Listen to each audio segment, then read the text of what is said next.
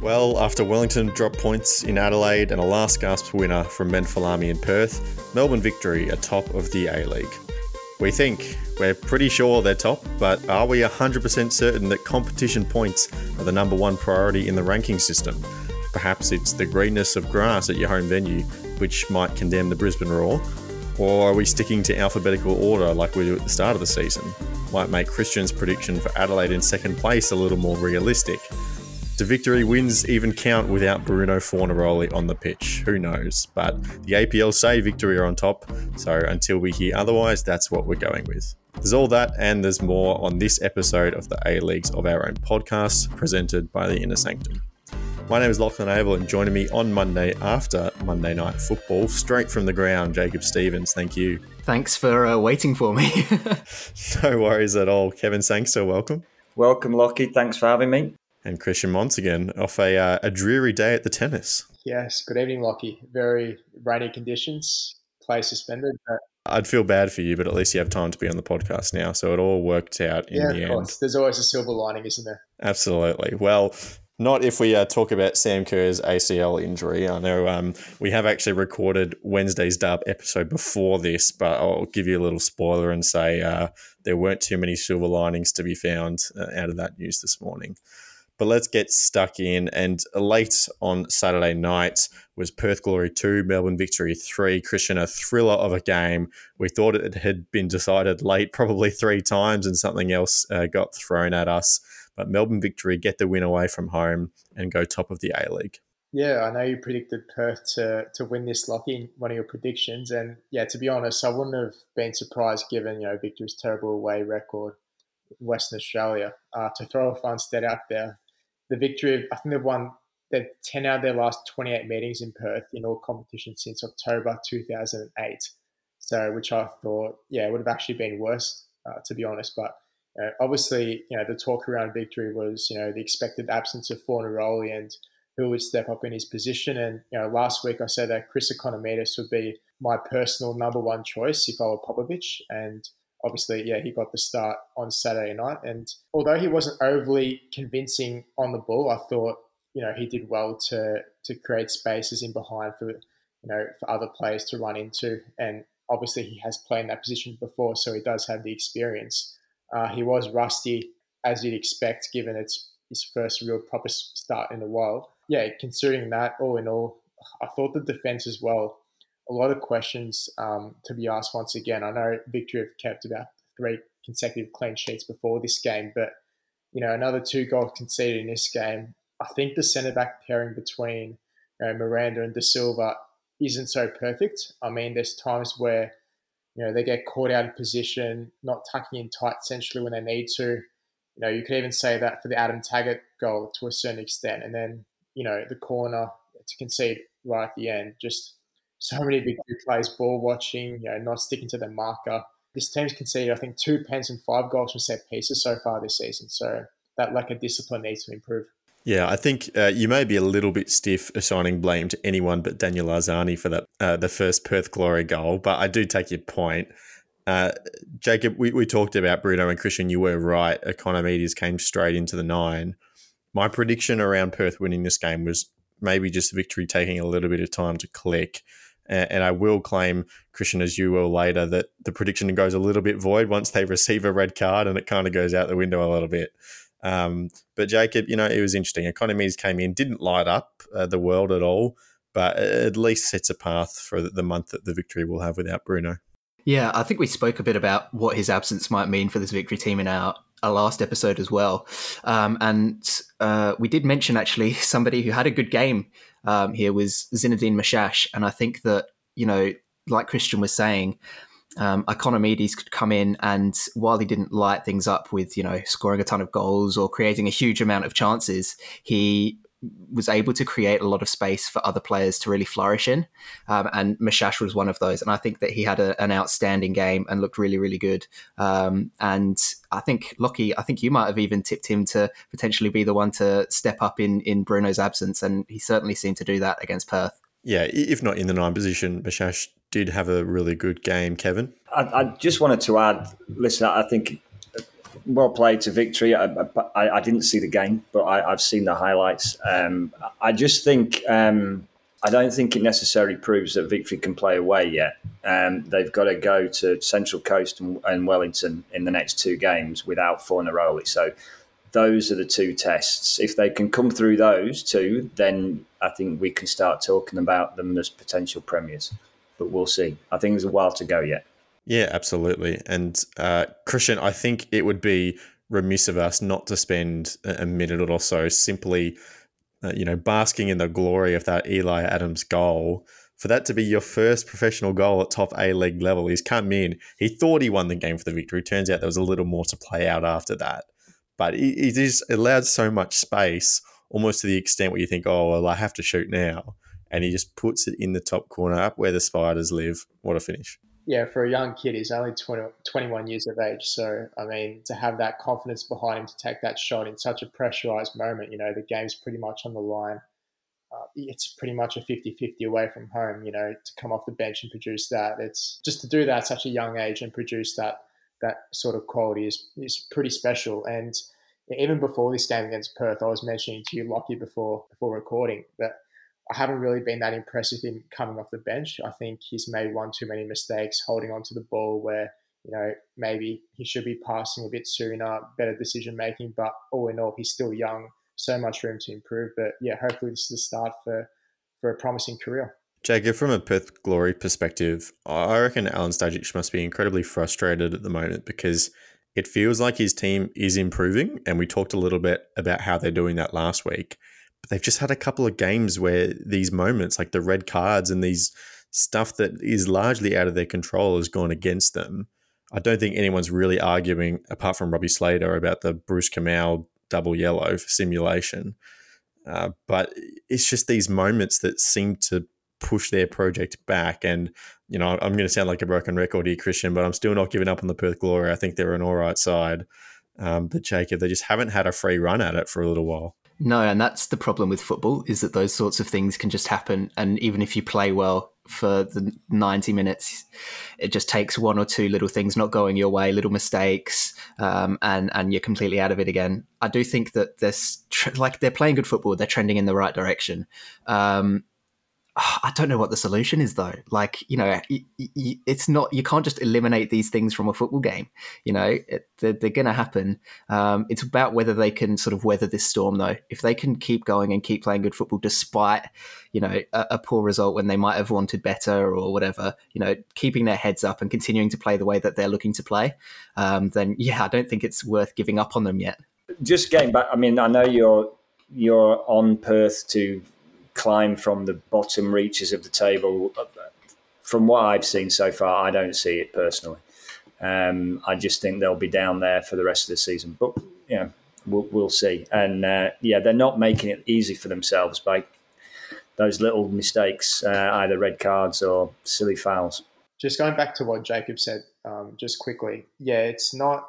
You can say, it's not. It's out of your control, like these situations about, Kamau getting sent off, these silly errors. But at the same time, I think Alen Stajcic has a role to play as well, motivating the team, drilling into his squad that, just stop making these silly mistakes, just drilling it into them. That's a coaching aspect as well, as much as anything. And yeah, of course, incidents can happen on the pitch that, uncontrollable, but I think that's a manager's responsibility as well that has to be taken into account.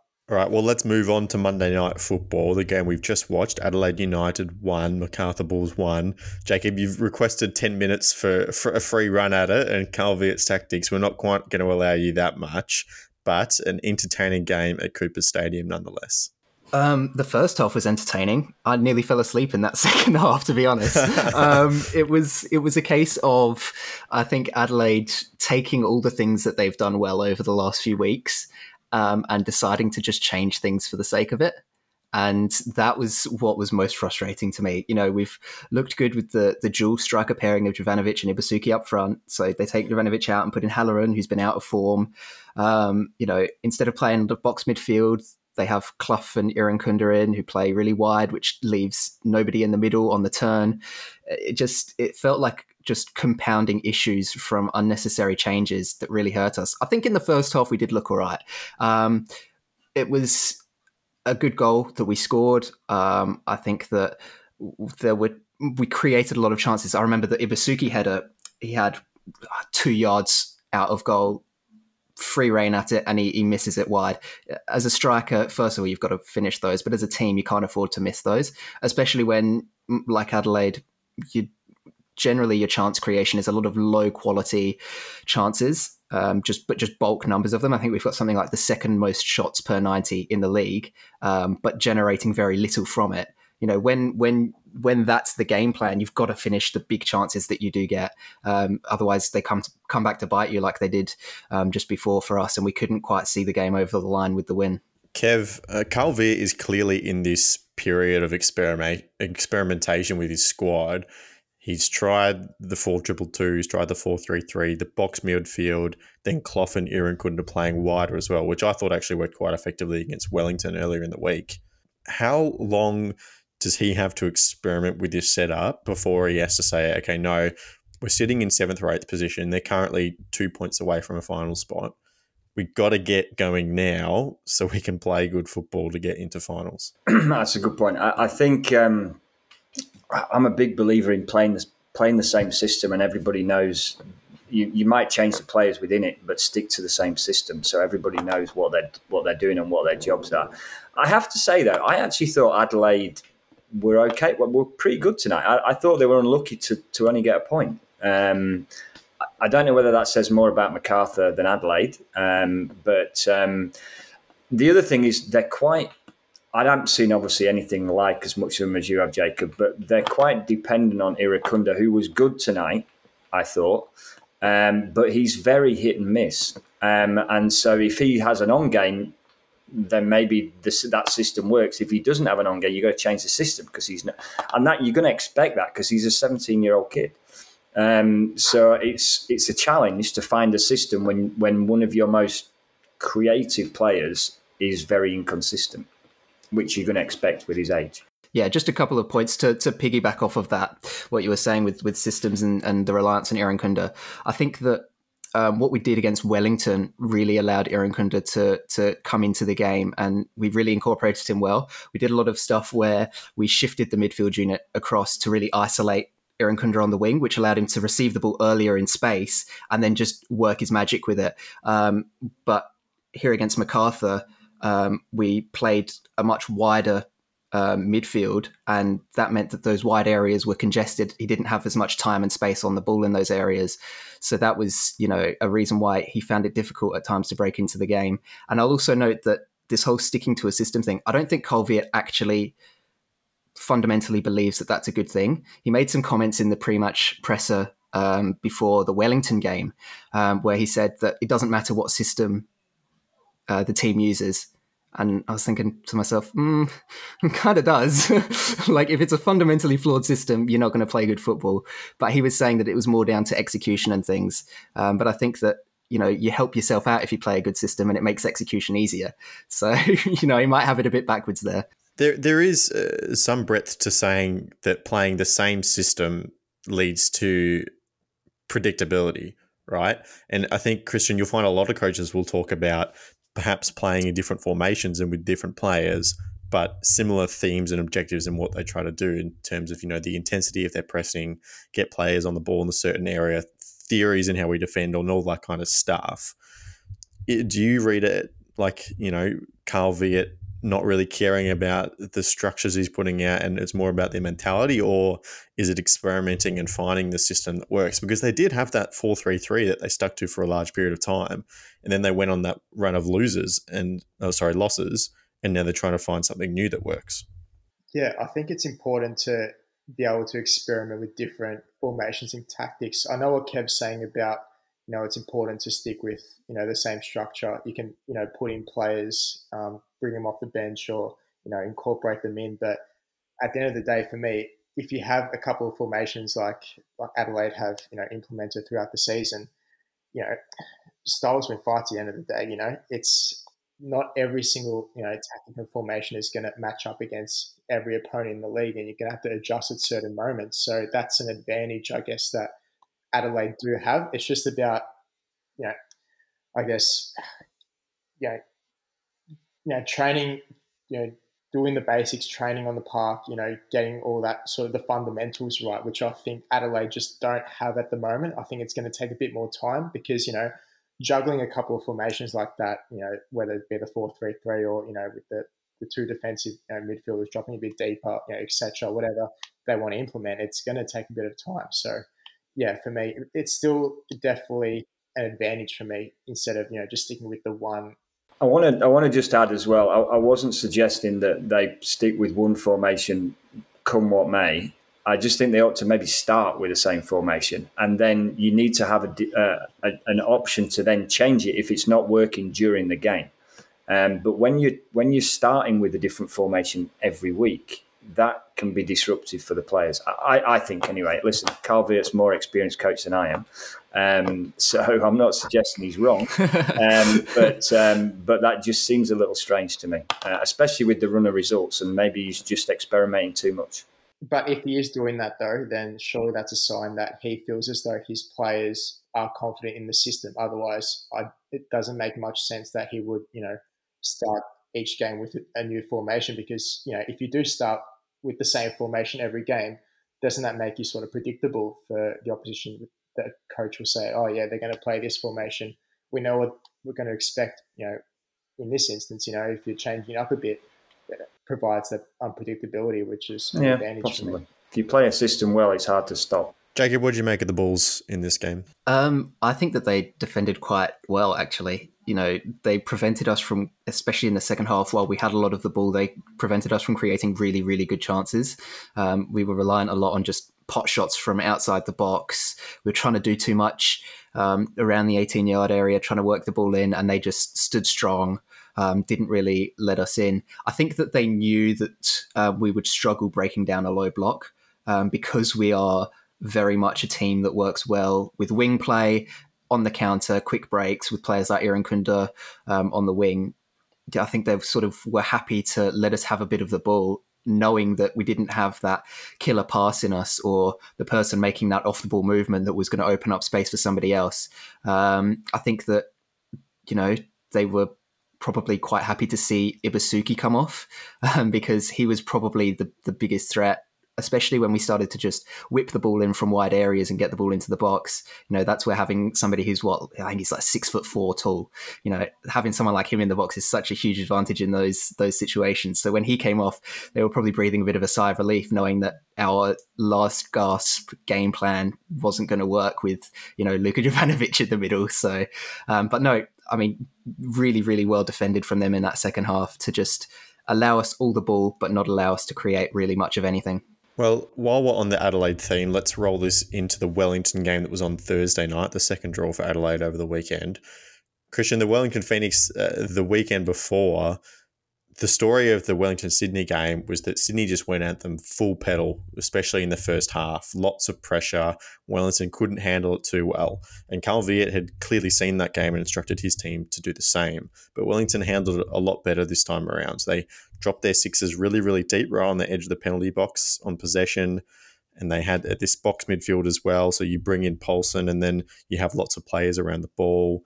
Adelaide probably didn't have quite the same personnel pressing. They only had the front three instead of the front four that Sydney had.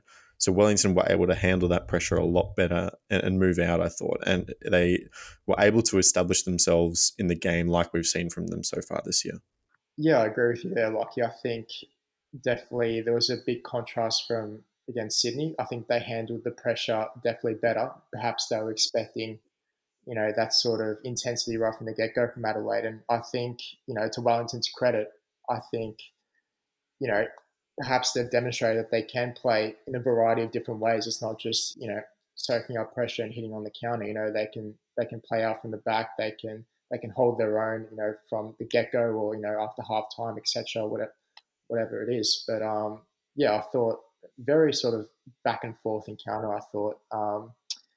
Maybe a draw in the end was probably a fair result But, you know, I've been sort of rather critical, if you want to call it that, of the Phoenix. Don't want to be too harsh on them. And obviously, they've had a great season. I just haven't been that confident that they can keep up this exact form. But what they showed against Adelaide is that they are very adaptable. And I think if they can, you know, demonstrate that throughout the rest of the season, then, you know, they've got a strong chance of, you know, perhaps even fighting for that top two position. Kev, this game was last Thursday night. It feels like there's been 100 games of football since then, so I'm kind of blanking on what happened totally. But for me, you know, this was particularly the disallowed goal. That one I do remember very clearly was, I think, the brilliant example of how Wellington try to evolve. They have this really deep set when on possession, so they can get lots of players on the ball, and they're very good at maintaining that possession, playing passes, shifting the opposition's defense around. And when that line-breaking pass presents itself, they act very quickly and very clinically. And all of a sudden, the ball from Costa-Barbarousis to Payne out wide, and then Crave in the middle, who was just offside but tucked it in. That's kind of seeming it's like that's the Wellington formula that we're starting to see. Yeah, I think that seems to be their pattern. I like Wellington. I like the way they play football, and I think I tipped them to finish top the other week. I've been quite impressed with the way they play. I like what they're doing, and I think going back to the point we were making about Carl Veart, they all seem to know their jobs and they know what they're doing, and it seems to be a formula that's working for them. They don't seem to be deviating too far from it. So whether there's a lesson to be learned there, I don't know. I'd be interested to hear what Jacob thought about that Adelaide performance in relation to Wellington. What did you think, Jacob? I think that we did some things really well, and then I think that our defence really hindered our performance. I think generally our defence was really well, but performed really well, sorry. Like both Lockie and Christian touched on, we didn't have a really high intensity press like Sydney deployed against them, but we used the same sort of 4-3-3 hybrid press that we've come to use a lot this season. A hybrid press, for those of you, if you're listening, that you don't know, it's essentially this concept where the pressing player there'll always be somebody covering his position afterwards. So there's a lot of rotations in the midfield. It's a next man up mentality, basically. One player presses, another player moves across to cover that space. And we've used that pretty well in the 4-3-3 defensively, and we used it again against Wellington. They didn't have a huge number of fantastic chances, and the two goals they scored really came down to just defensive errors and silly little mental mistakes that have started to plague Adelaide's season, and it's becoming a bit of a worry. So the first goal, Delianov came off his line to try and claim the ball, but didn't even get a hand on it. Just sort of threw himself out into the penalty area, and it's an easy tap in at the back stick. I'm more angry at the centre backs in that situation, because it's a 2v1 and they just sat there ball watching and allowing the ball to roll into the back of the net. Then on the second goal, I think Bovelina's a fantastic player, but I have no idea what he was trying to do when he chested the ball down inside the box from across. It was only ever going to end in a goal for Wellington. So it's just those silly little things like that. You've got to be able to clean them up. Christian, you mentioned that, you know, the manager's role is to be able to instill, you know, a quality in players and to sort of prevent those sort of things from happening. And so far, Carl Veart hasn't done that. And that's a little bit of a worry for me. I think in terms of how we played against them in general, we denied them a lot of the counter-attacking that they've come to play a lot of. Lockie mentioned now they're sort of evolving more into playing out of the back. I think they did that quite well. But again, that's where our hybrid press came in that we were pressing them, but also covering the space in behind and not allowing them those easy passes. So they had to really work for their possession and work for their chances. And I think in attack, we looked good. Like I mentioned earlier, it was all about isolating Irankunda on the wing. So we just had a very narrow midfield that would shift across, just give him a lot of space and time on the ball.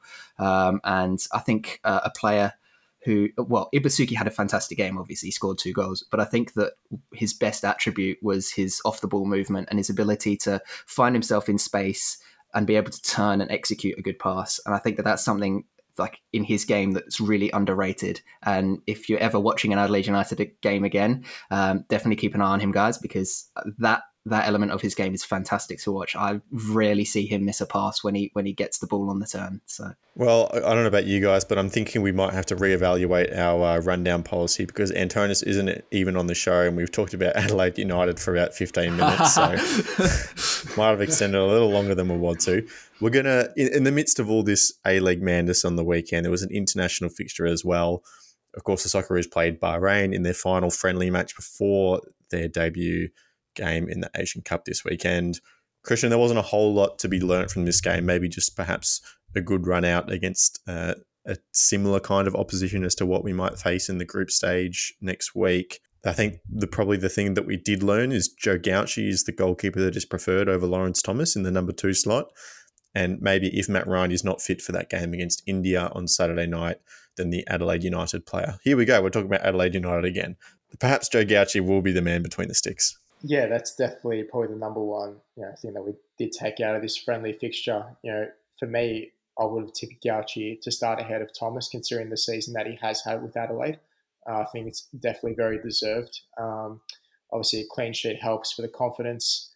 But yeah, I mean, I think Arnold would just coming into that fixture, just hoping no injuries, just a good run out, get the tactics in order and just get on with the Asian Cup coming up this week. So yeah, all in all, yeah, good run out. But the real thing starts this week. Kev, anything from you out of this game? Not really. I mean, confidence, another win. Getting used to the conditions, it is different in the Middle East to playing in Australia, obviously. So I think all in all, Australia got everything out of it they could have wanted. And as far as I know, there were no injuries. Is that right? Nobody pulled up sore, or as far as we know? Jacob, Craig Goodwin was also involved in the goal, so I'm not going to come to you because we're threatening overload levels. So we'll return back to the A-League. And the next game we'll talk about is Brisbane Roar 1, Sydney F2. And Kev, you were at the ground. I was, and the honeymoon period for Ben Cahn lasted 1 minute. It was what a start that was. And what was so frustrating is it was so obvious that's what they were going to do.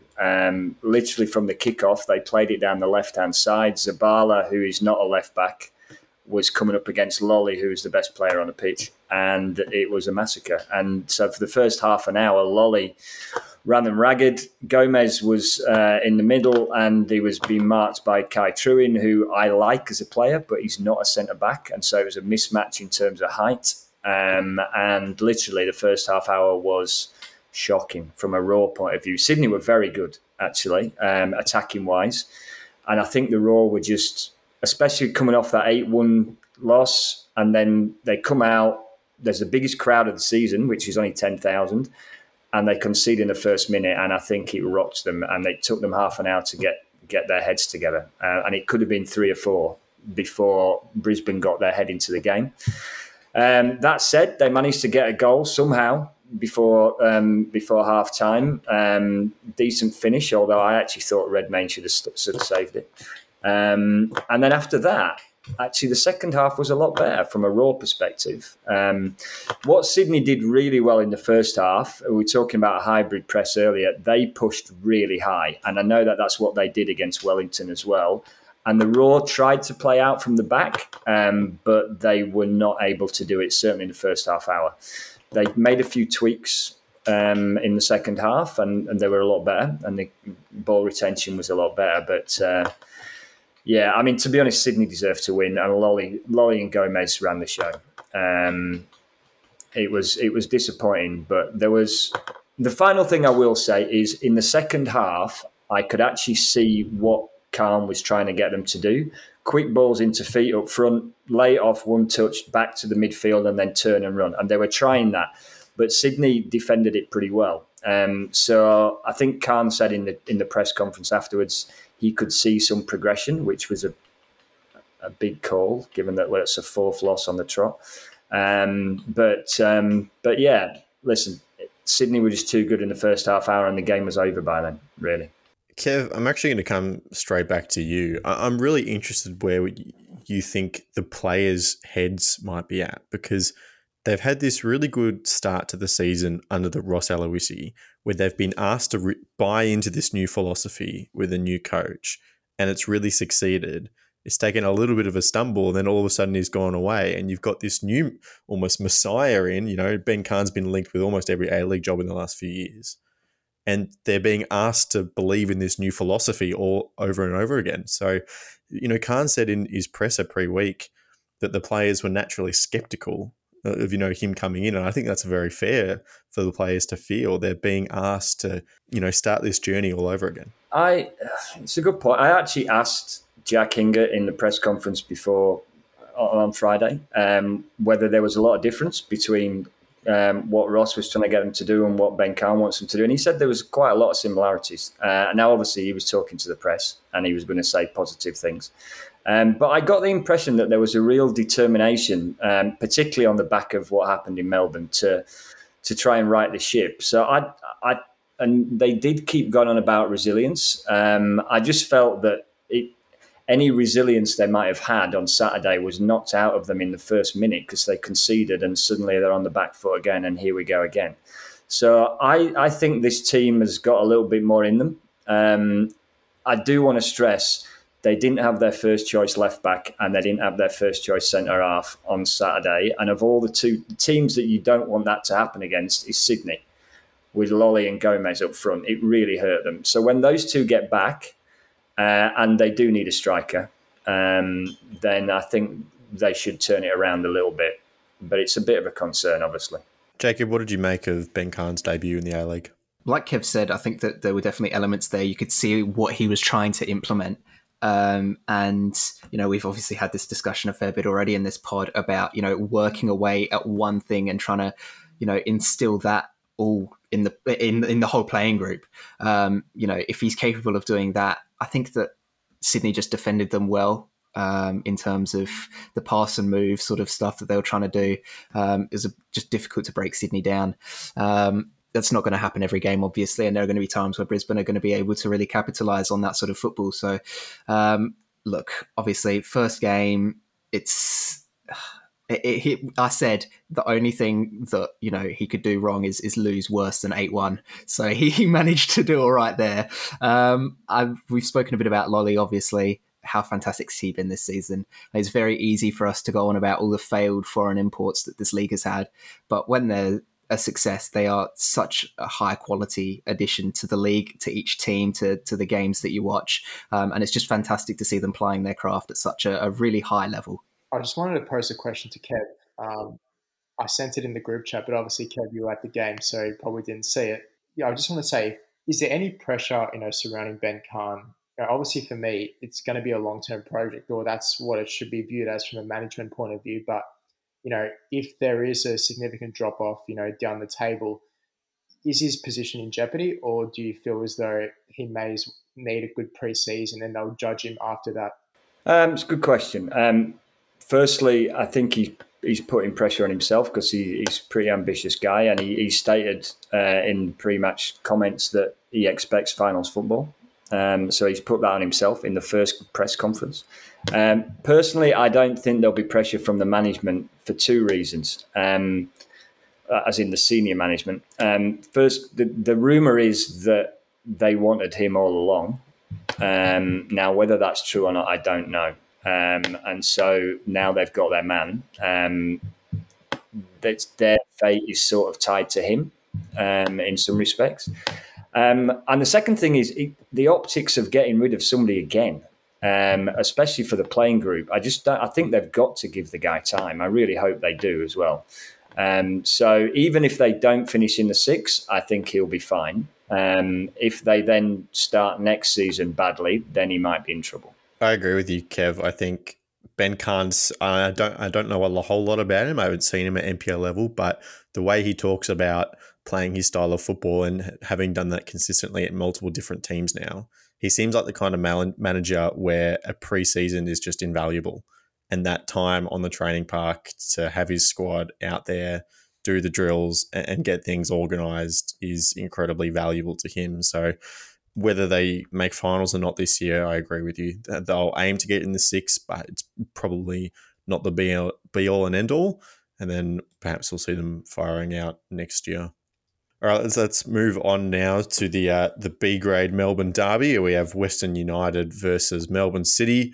And, Kev, we're going to come back to you. First thing I want to say about this game was fair play to Aloisi for playing two up front against, in my opinion, the best team in the league when they're playing well. So it was a brave move, and it paid off actually early on. Their goal, I don't think they'd have scored that if they'd have just had one guy in the box, because having two there attracted a couple of defenders in. The guy got spare and managed to poke it in. It was actually a well-worked goal.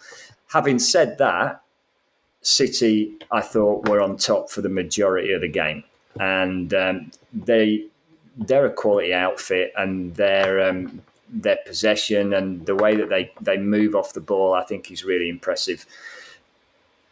Flip that around again, though, and so Western go in I think they went in at 1-1 at half time, and they miss an absolute. Sorry, they were 1-0 up at half time. They come out and miss an absolute sitter. And then City go to the other end and score a wonder goal. And that really was the game in that 5-minute period. If Western United had scored that goal and put them 2-0 up, then that they would have been in a very good position, even though they didn't have a lot of the ball. So I sort of felt a little bit for Western United. I thought they defended quite admirably.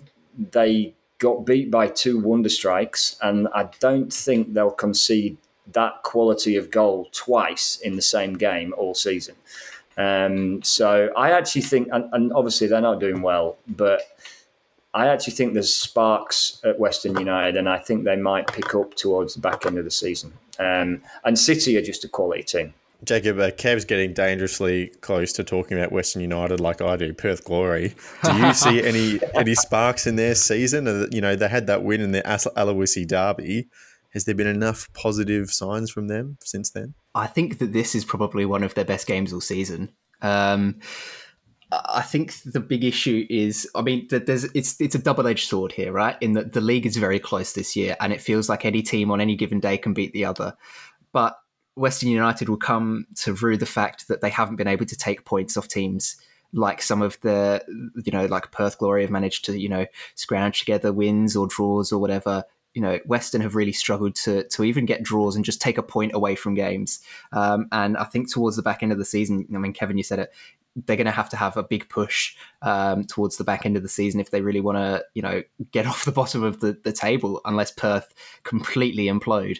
And yeah, it's this slow start has hurt them, and they've not been able to take points off teams around them. They've not been able to, you know, stay in games for long enough. I do think that the way they defended, you know, is a good sign that they might be able to take points here and there. You know, to have a strong defence is absolutely massive. And like you said, you're not going to concede two goals at that quality every game, or probably ever again this season, to be honest. They were absolutely incredible goals. So, yeah, I think that if they can keep their defence really solid, you know, I think there's still obviously questions about their chance creation and their finishing. Like Kev said, they missed a sitter. They've been known to do that throughout this season. They've really missed a lot of good chances.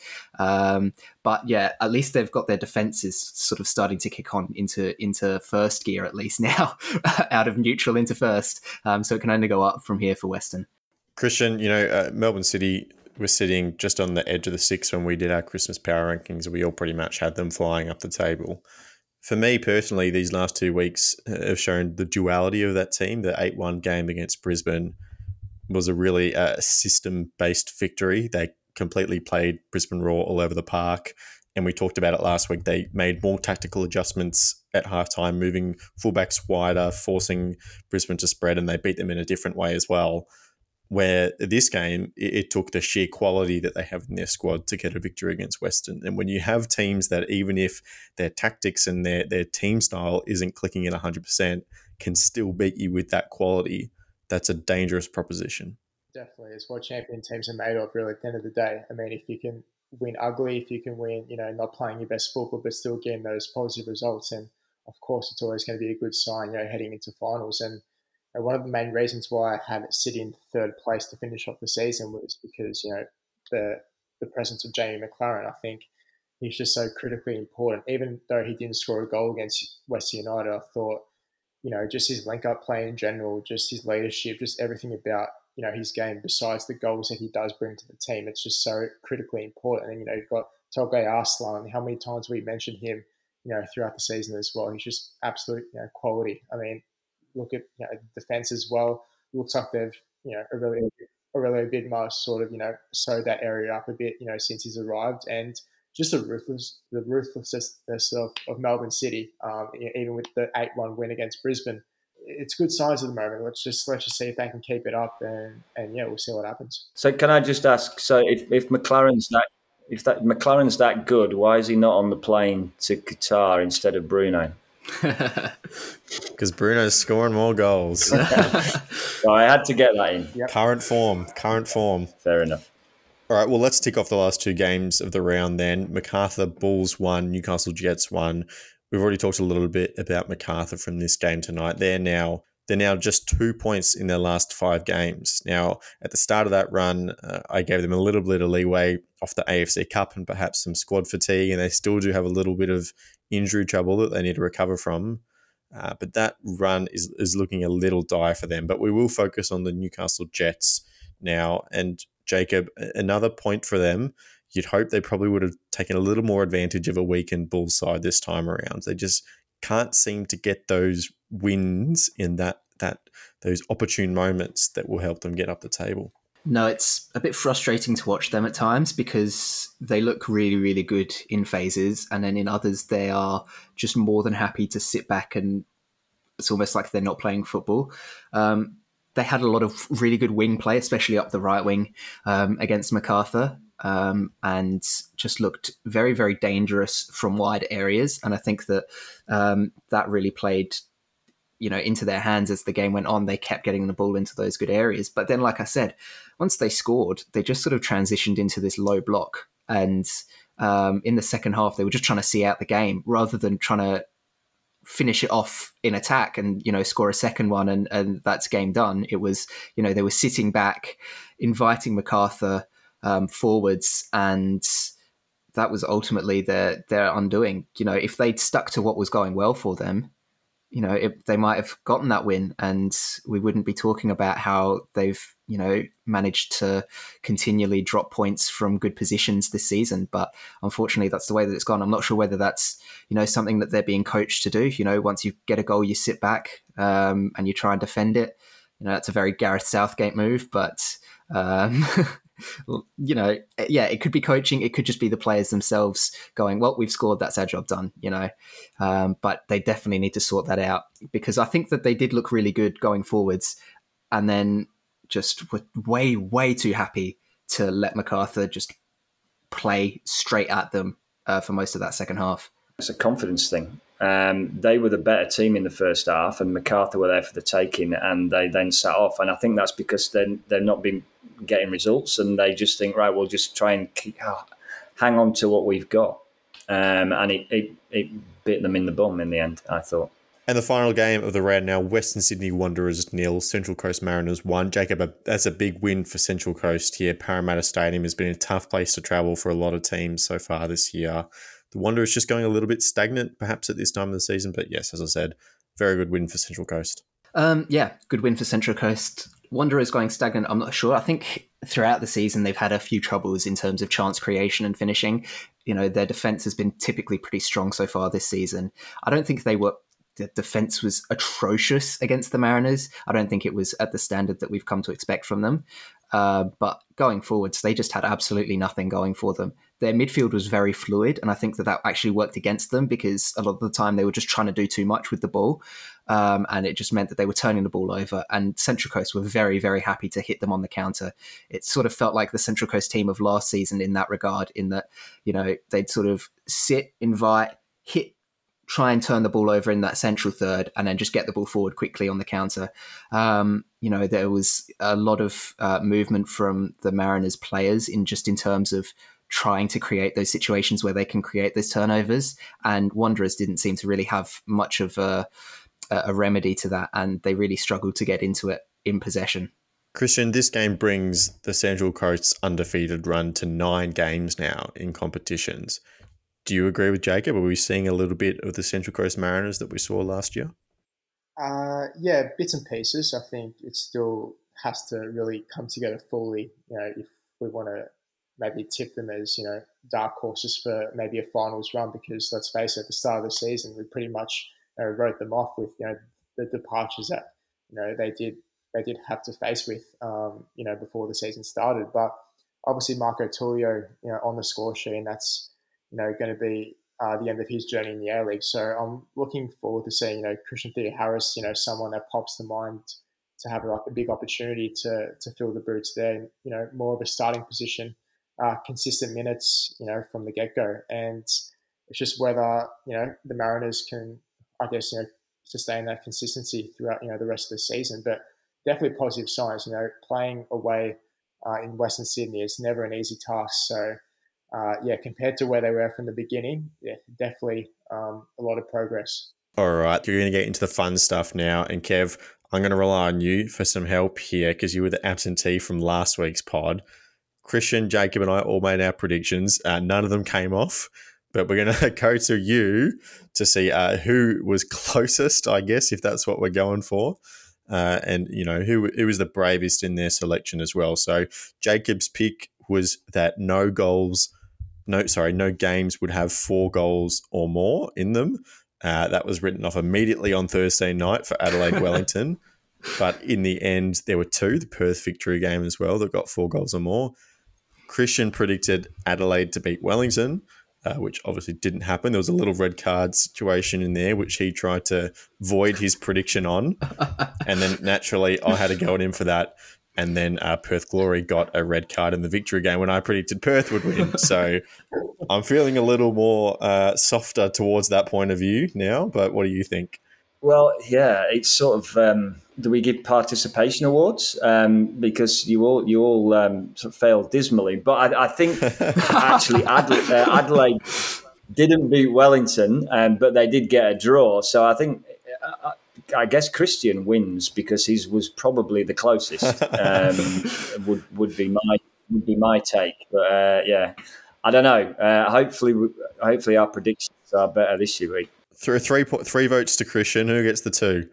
I think Jacob gets 2 because there were a number of other games that didn't have 4 goals. If you're gonna pick Perth to beat Victory, you don't deserve any more than 1 point, especially but they were close. I feel robbed. With about 3 minutes to go, I thought I was locked in for 3 votes. Thank you, Kev. Appreciate it, mate. All right. Well, let's run it back now. And this week I have got Chris and Pelletti to send in their predictions ahead of time as well. Couple of interesting ones while you guys just final up your prediction. Pelletti has said that obviously Unite round next week, a lot of doubleheaders, games in the same ground. They reckon a doubleheader kickoff will be delayed due to an injury in the previous game. So it has happened before. But a very out there one for sure. But Chris is, I think, even arguably less likely. Jason Hoffman to come off the bench and score the winner for the Newcastle Jets, which considering he's been struggling for game time, I'm not too sure about that one either. That is against your Brisbane Roar as well, Kev. But let's go to you. What's your pick? Well, I've got 2 or 3, but I guess we've got to narrow it down to 1. And I'm actually going to go with Western United to get a win against, I think they play Macarthur, is that right? And that's not necessarily because I think Western United are great, but I think Macarthur are awful at the moment, and I think they're missing quite a few players. So, yeah, upset win for Western United is my tip. Christian, you go next. I'm going to go for a rather strange one, if you will. I'll go for the Unite round to eclipse the season record for most yellow cards. So I've done my research, as any good journalist does, and so the record so far this season is 27 yellow cards in a single round. So that came back in round 8 and round 10. So I think there will be 28 or more yellow cards across the 6 fixtures over the weekend. Just looking at the fixtures here, I mean, you've got the distance derby, surely a few fights there. You've got Adelaide and Sydney, a fiery fixture there as well. Melbourne City Wanderers. Yeah, we can pinch a few there. And the Mariners and the Victory over the years from memory, there's been quite a few red cards although I didn't tip red card. Yeah, so is the question, does a red card count as two yellows in your mind? If it is two yellows. If it is two yellows, it is, but not a straight red. Yeah. Yeah. We won't count straight red. Two yellows counts. Absolutely. You know what would help you as well? If for Unite round, they got all the players and put them in like the Olympic Village, get a little bit of cabin fever going, have a couple of days just to stew, work out their differences, and then they can go get some yellow cards on the pitch as well. That'd be funny. All right, Jacob, round us off. Well, I was going to say something about off the pitch, especially given the, I'm not sure if you guys have seen, the seating arrangements for one of the fixtures is obviously Sydney and Adelaide play, and then Victory and Mariners play, and they've put the Victory and the Adelaide fans next to each other, which is bound to end well. But I thought, look, I'm not going to be negative. I think it's going to be a great weekend. I'm sure everyone's going to have a good time and behave themselves. So instead I've said, look, I predicted that this week there weren't going to be many goals. I'm changing it around. I can't be wrong twice in a row. 2 hat tricks are going to be scored next weekend. Okay, very interesting. Goals galore at Unite round. Well, everyone's going to be there. They better put on a show, right? Create some entertainment value. Now, my pick, the Perth Glory have a very tough fixture this weekend against the Wellington Phoenix. I reckon they're going to get the job done. They're going to have no red cards. They're going to finish with 11 players on the field and 3 points in their back pocket against the Wellington Phoenix. What do you reckon of that, Christian? You are not going for that same prediction 2 weeks ago. He's going to keep doing it until it pays off. Have you got a family connection with Perth or something? I've got no connection to Perth. I just reckon they're not that bad. Lockie, we have a poor record against them. Why are you supporting Perth? Come on. Interesting. Oh, good on you, Lockie. Stick to your guns and you might end up with 1 point again next week. Yeah, look, you know... Christian, if you just go for safe ones, you know, eventually Perth Glory are going to win a game, and I'll lock in the 3 votes because of how unlikely it is, and I'm bound to rack them up eventually. Yeah, but by that stage it'll be too late once I keep racking up 3 votes each week. So by that time, you know, we'll be too late. Well, what we'll do is we'll consider last week a warm-up because we just had the 3 of us. Well, we got the 6 of us this week. Antonis will come back in soon when he gets back from holiday, and we'll start an official count. And then at the end of the season, we can tally them up and see who comes out on top. Okay. So mine doesn't count. Yours doesn't count. Very harsh on Christian. You know, it would be unfair to Kev, Christian. It would be unfair to Kev. That's what I'm saying. All right. Fair enough. Okay. Well. I'll bounce back. All right. Well, that will do. We better sign off now on this episode of the A-Leagues of Our Own podcast. Jacob Stevens, thank you very much for making the effort to rush home for us tonight. Oh, that's all right. I really enjoyed it. Thank you, Christian Montegan. Enjoy the tennis, hopefully, in the dry tomorrow. Thanks, Lockie. Yeah, hopefully better conditions tomorrow. And Kevin Sangster as well. Thank you. Thank you for having me, Lockie. Speak soon. All right, we'll be back tomorrow on Wednesday for our dub review as well. Thank you all very much for listening at home. Goodbye.